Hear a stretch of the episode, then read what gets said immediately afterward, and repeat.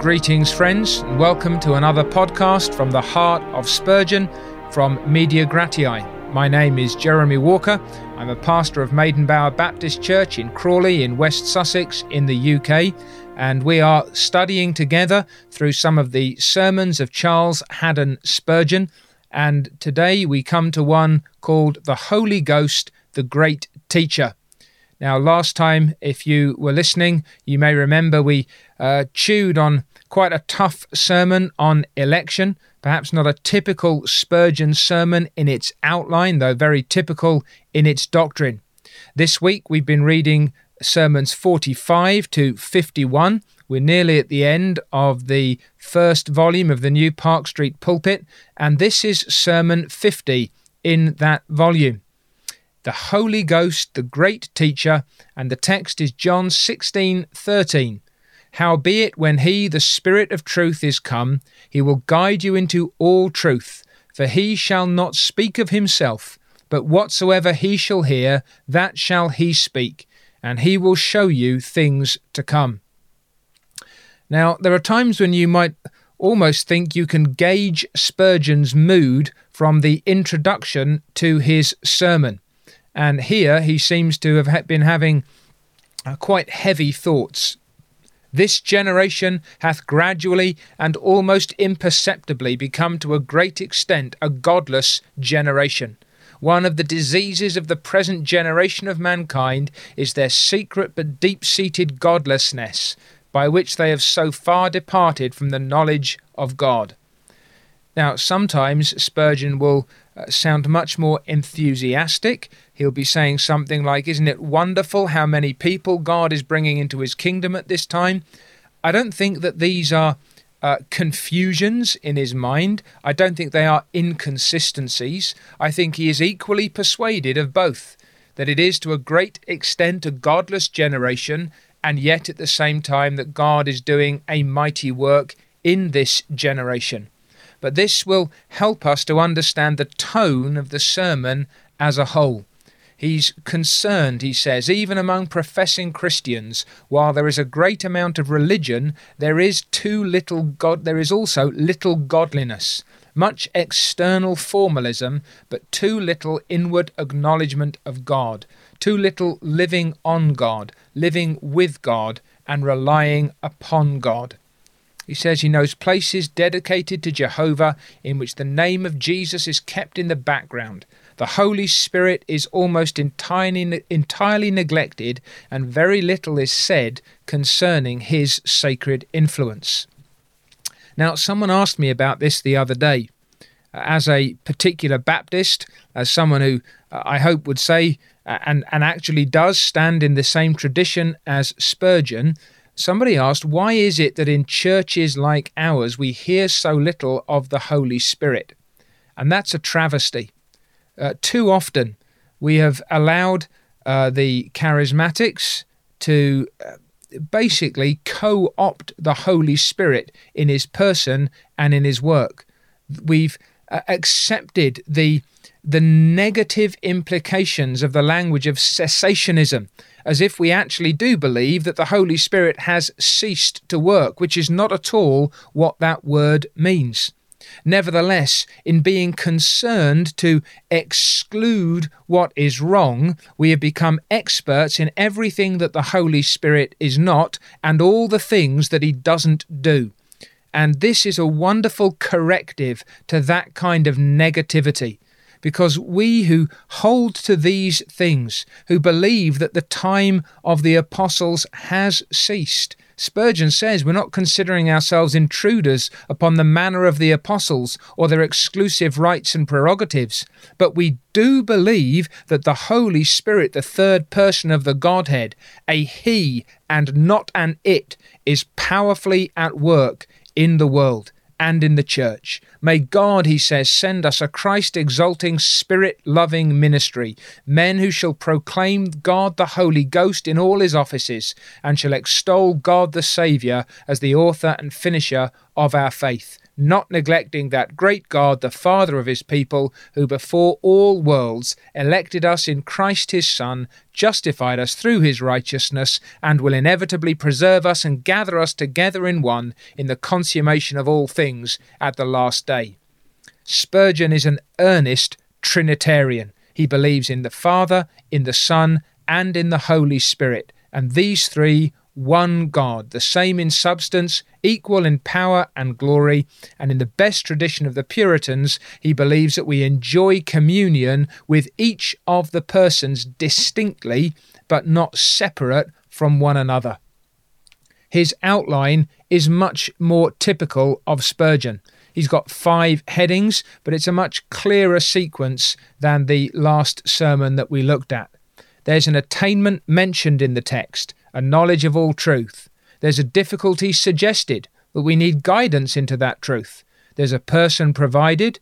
When the Spirit has come, he shall guide you into all truth. There's a manner hinted at, he shall guide you into all truth. And there's a sign given as to the working of the Spirit. We may know whether he works by his guiding us into all truth, all of one thing, not truths plural, but truth singular. So, with that a very clear outline before us, let's look briefly at what Spurgeon has to say, first of all, about the attainment mentioned, which is a knowledge of all truth. We believe, he says, the science of Christ crucified and a judgment of the teachings of Scripture to be exceedingly valuable. We think it is right that the Christian ministry should not only be arousing but instructing, not merely awakening but enlightening that it should appeal not only to the passions but to the understanding. Christians have minds, says Spurgeon, and a ministry is to the whole of our humanity, not just to the affections, but also to the reason, to the intellect. And so he wants us to understand that nature itself, when sanctified by grace, gives us a strong desire to know all truth. There's an eagerness in perhaps all men, but especially saved men, to know the truth. And God's word then will ever be to a Christian a source of great anxiety. A sacred instinct within will lead him to pry into it. He will seek to understand it. Anxiety there isn't that you worry about the word of God, it is that you are concerned to know the word of God. A Christian has an inward longing and anxiety after the truth, hungry and thirsty after the word of righteousness. He must and will feed on this bread of heaven, or at all hazards he will leave the husks which unsound divines would offer him. Spurgeon says we turn our back upon the nonsense that uh, men who don't speak the truth would tell us. We want to know what God has said. Furthermore, a knowledge of all truth is very essential for our comfort.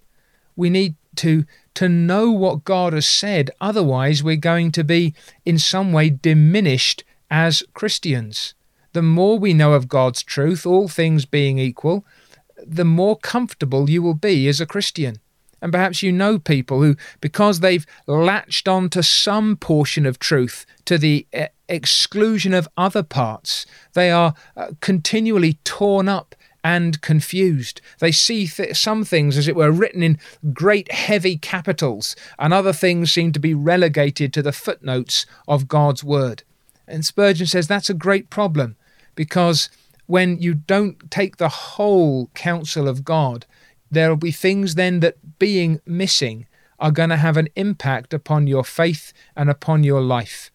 He says you sometimes see, and uh, a wry smile, I think, is on his face here, melancholy congregations whose visages, whose faces are not much different from the bitter countenance of pure, poor creatures swallowing medicine, because the word spoken terrifies them by its legality instead of comforting them by its grace. And you might say, I have, uh, I have been among such congregations, I have sat under such ministry. So you need the whole truth for your comfort. Furthermore, a true knowledge of all the truth will keep you out of danger. The, the grace of God is calculated to preserve you from sin. Uh, Spurgeon wants you to understand that the the truth, and I think here he's just hinting at the fact that uh, full orbed Calvinistic doctrine to which he held, holds does not open the door to sin, but actually keeps you away from wickedness. And to have an erroneous belief is soon to have an erroneous life. If you don't believe what is true, you will not live in the light of the truth. Keep near God's truth, keep near His word, keep the head right, and especially your heart right with regard to truth, and your feet will not go astray. Again, still under this first heading, this uh, attainment of the knowledge of all truth, it is very desirable for the usefulness which it will give us in the world at large. The usefulness it will give us in the world at large. We shouldn't be selfish, he says. Consider whether or not a thing will be beneficial to others. A knowledge of all truth will make you serviceable in this world. You'll be able to dispense God's truth according to uh, the the knowledge that you have. You'll be like a a, doctor who or a, a, pharmacist, a chemist who's got the full complement of medicines at your disposal and able then to dispense them as you need them. Uh, he says you don't need to mix and match. Some who uh, think they're Calvinists preach Calvinism the first part of the sermon and finish up with Arminianism because they think that will make them useful. Useful nonsense is all it is. A man, if he cannot be useful with the truth, cannot be useful with error. You just hold to the Word of God, everything in its proper place and proportion, and it will make you useful. Well, we need to hurry on to Spurgeon's second point the difficulty suggested. Wonderful as it may be to have a knowledge of all truth, the problem is that truth is not easy to discover. We need a guide to conduct us into it. If we are to be useful as Christian men, we must be well instructed in matters of revelation. But here's the difficulty that we cannot follow without a guide the winding paths of truth. Why do we have this problem? What is it that makes it so hard for us to grasp all the truth? First of all, says Spurgeon, because the truth is intricate, very greatly intricate. It is not an easy thing to discover. He says, I believe the most earnest student of Scripture will find things in the Bible which puzzle him. However earnestly he reads it, he will see some mysteries too deep for him to understand. Uh, yeah, if you jump into the ocean you cannot simply swim to the bottom. If you're tracing out something precious, he uses a number of examples himself. Grains of truth are like the grains of gold in the rivers of Australia. They must be shaken by the hand of patience and washed in the stream of honesty, or the fine gold will be mingled with sand. You've got to work hard in order to obtain the truth because it's hard to find and it's difficult sometimes to understand. Next thing is the invidiousness of error. It easily steals upon us. It's uh, it's going to trip us up quickly. It it it catches us unawares. It loves to bring us down. He uses the illustration again here of uh, of a tremendous London fog where people got themselves utterly lost. And he says you need to remember that the evil one whispers often, This is the way, walk ye in it. You think you're in the right path and you're not, but Satan wants you to keep in it. It's so easy for us to be taken the wrong direction. And not only is error itself that way, but we are prone to go astray. That's part of our problem. We ourselves very rapidly will uh, leave the Word of God. We're, uh, if not guided by grace, easily lost, even though there were handposts all the way to heaven.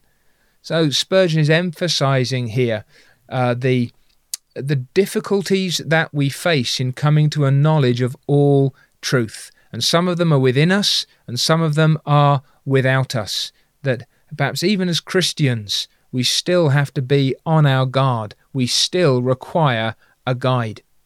The third place, then, is the person provided. Who is the one who can overcome that difficulty? If we need a guide, which guide do we have? None other than God, and this God none other than a person. He, the Spirit, the Spirit of truth, not an influence or an emanation, but actually a person. Spurgeon is striking just as hard at some modern cults as he was as people in his own day. The Holy Spirit is the third person of the Godhead. He is not a force, he is not a power, he is not impersonal, but a person, not a mere influence or emanation. And this person is infallible, he is ever present. He cannot lead you astray. If you give yourself to the Holy Ghost and ask his guidance, says Spurgeon, there is no fear of wandering. And better than that, or at least I shouldn't say that, alongside of that, as good as that, he is ever present. That means that uh, you might at times read your Bible and say, Oh, I, I wish I could ask my pastor or my minister. He'd explain it, but I live a long way away and I'm not able to see him. Well, he says you, you then try a bit of Matthew Henry, the commentator, and then Dr. Gill himself, the most consistent of commentators. He says some of these men they they avoid the hard passages. Uh, now, whisper it softly, but if you look at the text that Spurgeon preaches on, he himself can do this sometimes. You can't go to Mr. Spurgeon any more than you can go to Mr. Scott, Mr. Henry, or Mr. Gill to find the answers to all the hard questions. But, says Spurgeon, you've always got the Holy Spirit. And prayer is the key that opens the cabinets of mystery. So encouraging. And he wants you to understand the suitability of this guide because he can guide you into the truth, not just to it, but into it. That you can grasp it, that you can uh, really get a hold of it and it get its hold upon you. That even if you may be prejudiced against it, that you can be brought into it and made truly to know it and to feel it.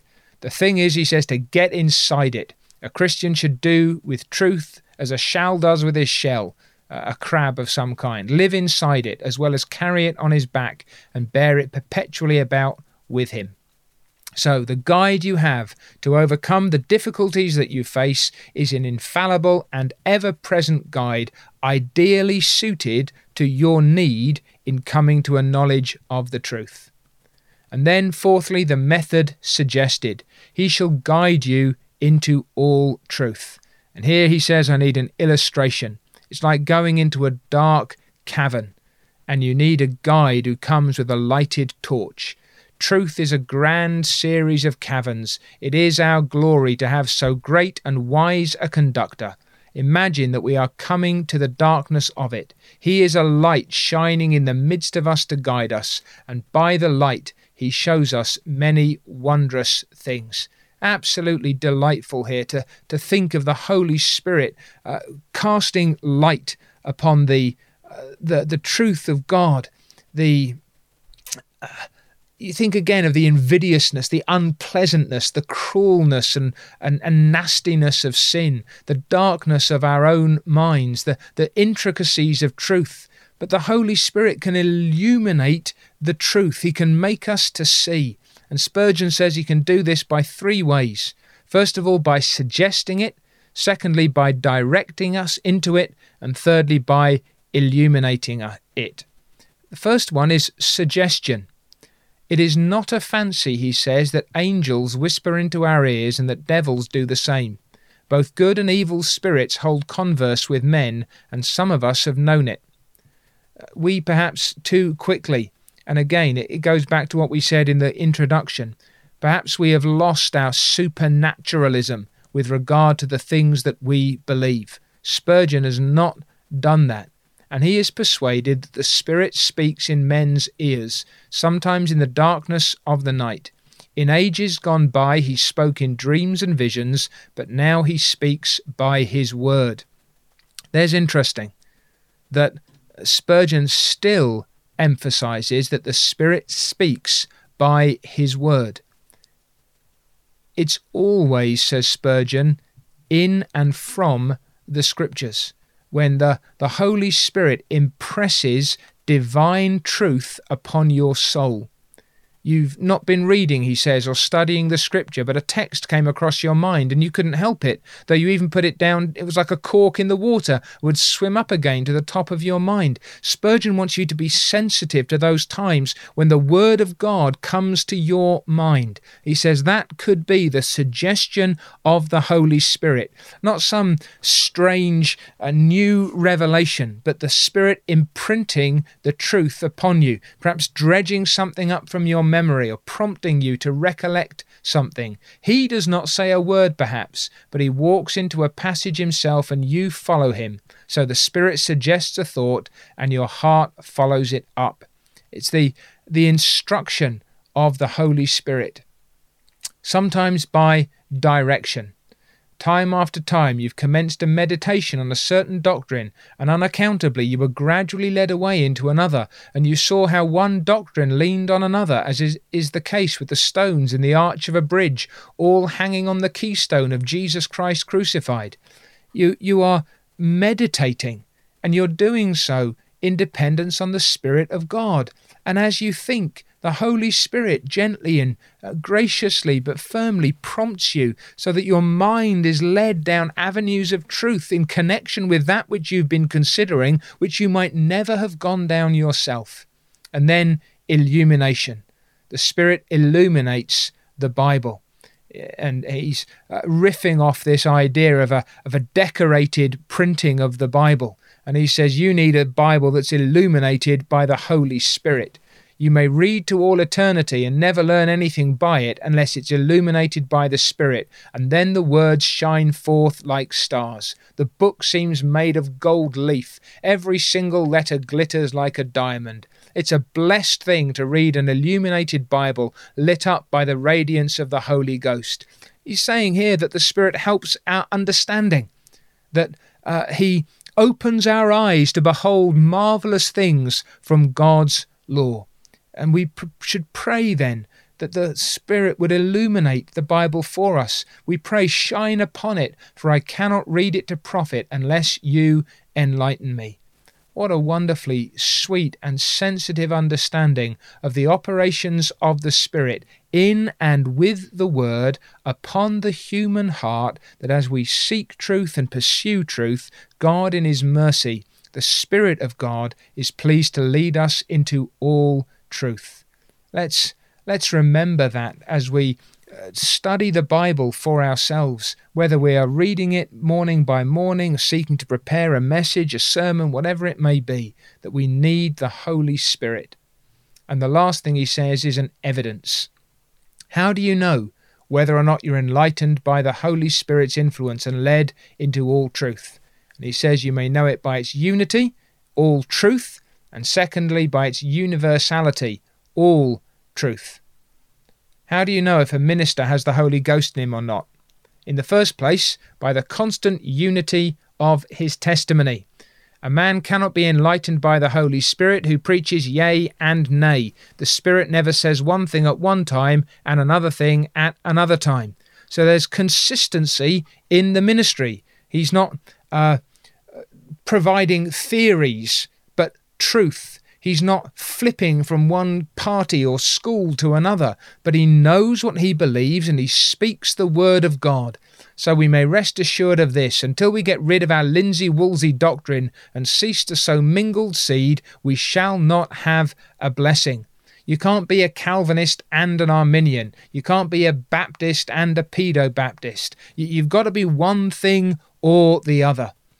And you may know it too, he says, by its universality. It, it, it covers everything. Some truths lie long in the heart before they really come out and make themselves appear so that we can speak of them as that which we know and testify of what we have seen. But over time, the Spirit will lead us into all truth.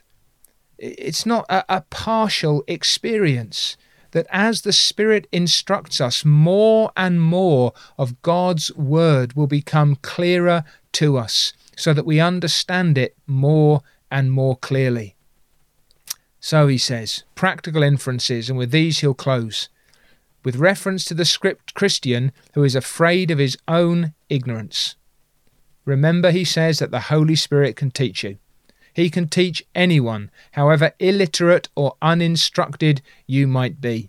I have known some men who were almost idiots before conversion, and that's not dismissive language, that's uh, the language of Spurgeon's time for those who are mentally infirm, who, who have uh, perhaps severe learning difficulties, but they afterwards had their faculties wonderfully developed. Uh, perhaps I can just uh, back that up from my own experience we had a, a man who was a member of the church which I served for, for a long time. He had been born with uh, epilepsy, with severe learning difficulties, uh, autistic, Asperger's syndrome. Oh, the poor man had had so many issues uh, in terms of his intellectual capacity. And when uh, we first met him, it was my father who first began to tell him the gospel. Uh, we weren't even sure if he could speak, let alone read. He just used to grunt in answer to questions. But as we began to talk with him, it became clearer that he did have some small capacity. Eventually, God was pleased to save him from his sins, and he went on faithfully in the church, with, it should be said, a number of problems, many of them relating to his condition, for many years. When my dear brother died, and when I was clearing out his home, he had amassed something of a library. In his library was a copy of the Battles translation of Calvin's Institutes of the Christian Religion. And this dear man had read every page and made notes of it. Now, did he understand everything he read? No. But there are many people who might have looked down their noses at that man and said how how much cleverer they were than him who would never have gone near some of the books that that man read. His faculties were wonderfully developed under the influence of the Spirit of God. Let that be an encouragement to us when we find ourselves dull and slow and think that we're, we're not real scholars, we're not real readers, we're not this or the other. The Holy Spirit can teach us. Another inference. Whenever any of our brothers don't understand the truth, Let's take a hint, he says, says Spurgeon, as to the best way of dealing with them. Not first and foremost arguing with them. That tends to produce no good. But to pray for them. He says, whether it's. Uh, he takes one example. Don't quarrel with our Pedo Baptist friends. Pray for them that the God of truth may lead them to see the true doctrine. He's got his tongue in his cheek, perhaps a little bit, but he believes that baptism is required in, uh, that believers' baptism is required in the Word of God and that there is no argument for infant baptism. He says, Pray then, whether it's that or anything else. Make prayer to the Spirit your first concern, that for yourself and for your brother our eyes may be opened. And lastly, we speak to some of you who know nothing about the Spirit of truth, nor about the truth itself. The last application is for those who are still in darkness. Perhaps even some who say, We're quite glad to be in darkness, we are happily indifferent. And he says, The confidence that we have is that the Holy Spirit can lead you into truth. We're praying for it and we're urging you to come to Jesus Christ. It's a wonderful way to finish this beautiful sermon. It really is uh, again, especially in comparison with some of the ones we've looked at more recently, just a delightfully positive presentation of the person and the work of the Spirit in the heart of every true believer and the prospects, the encouragements, the joys, the expectations that come from knowing that we have one who can guide us into all truth. Well, may God do that for each and every one of us and may He remind us by this study of the helper that we have, that we may come to know Christ and all truth in Him. You have been listening to From the Heart of Spurgeon with me, Jeremy Walker. If you like the podcast, please subscribe or write a review on your favourite podcast app. If you want to hear more like this, visit mediagratiae.org to find my Word in Season devotions, John Snyder's Behold Your God podcast, or Andy Christofides' A Ransom for Many.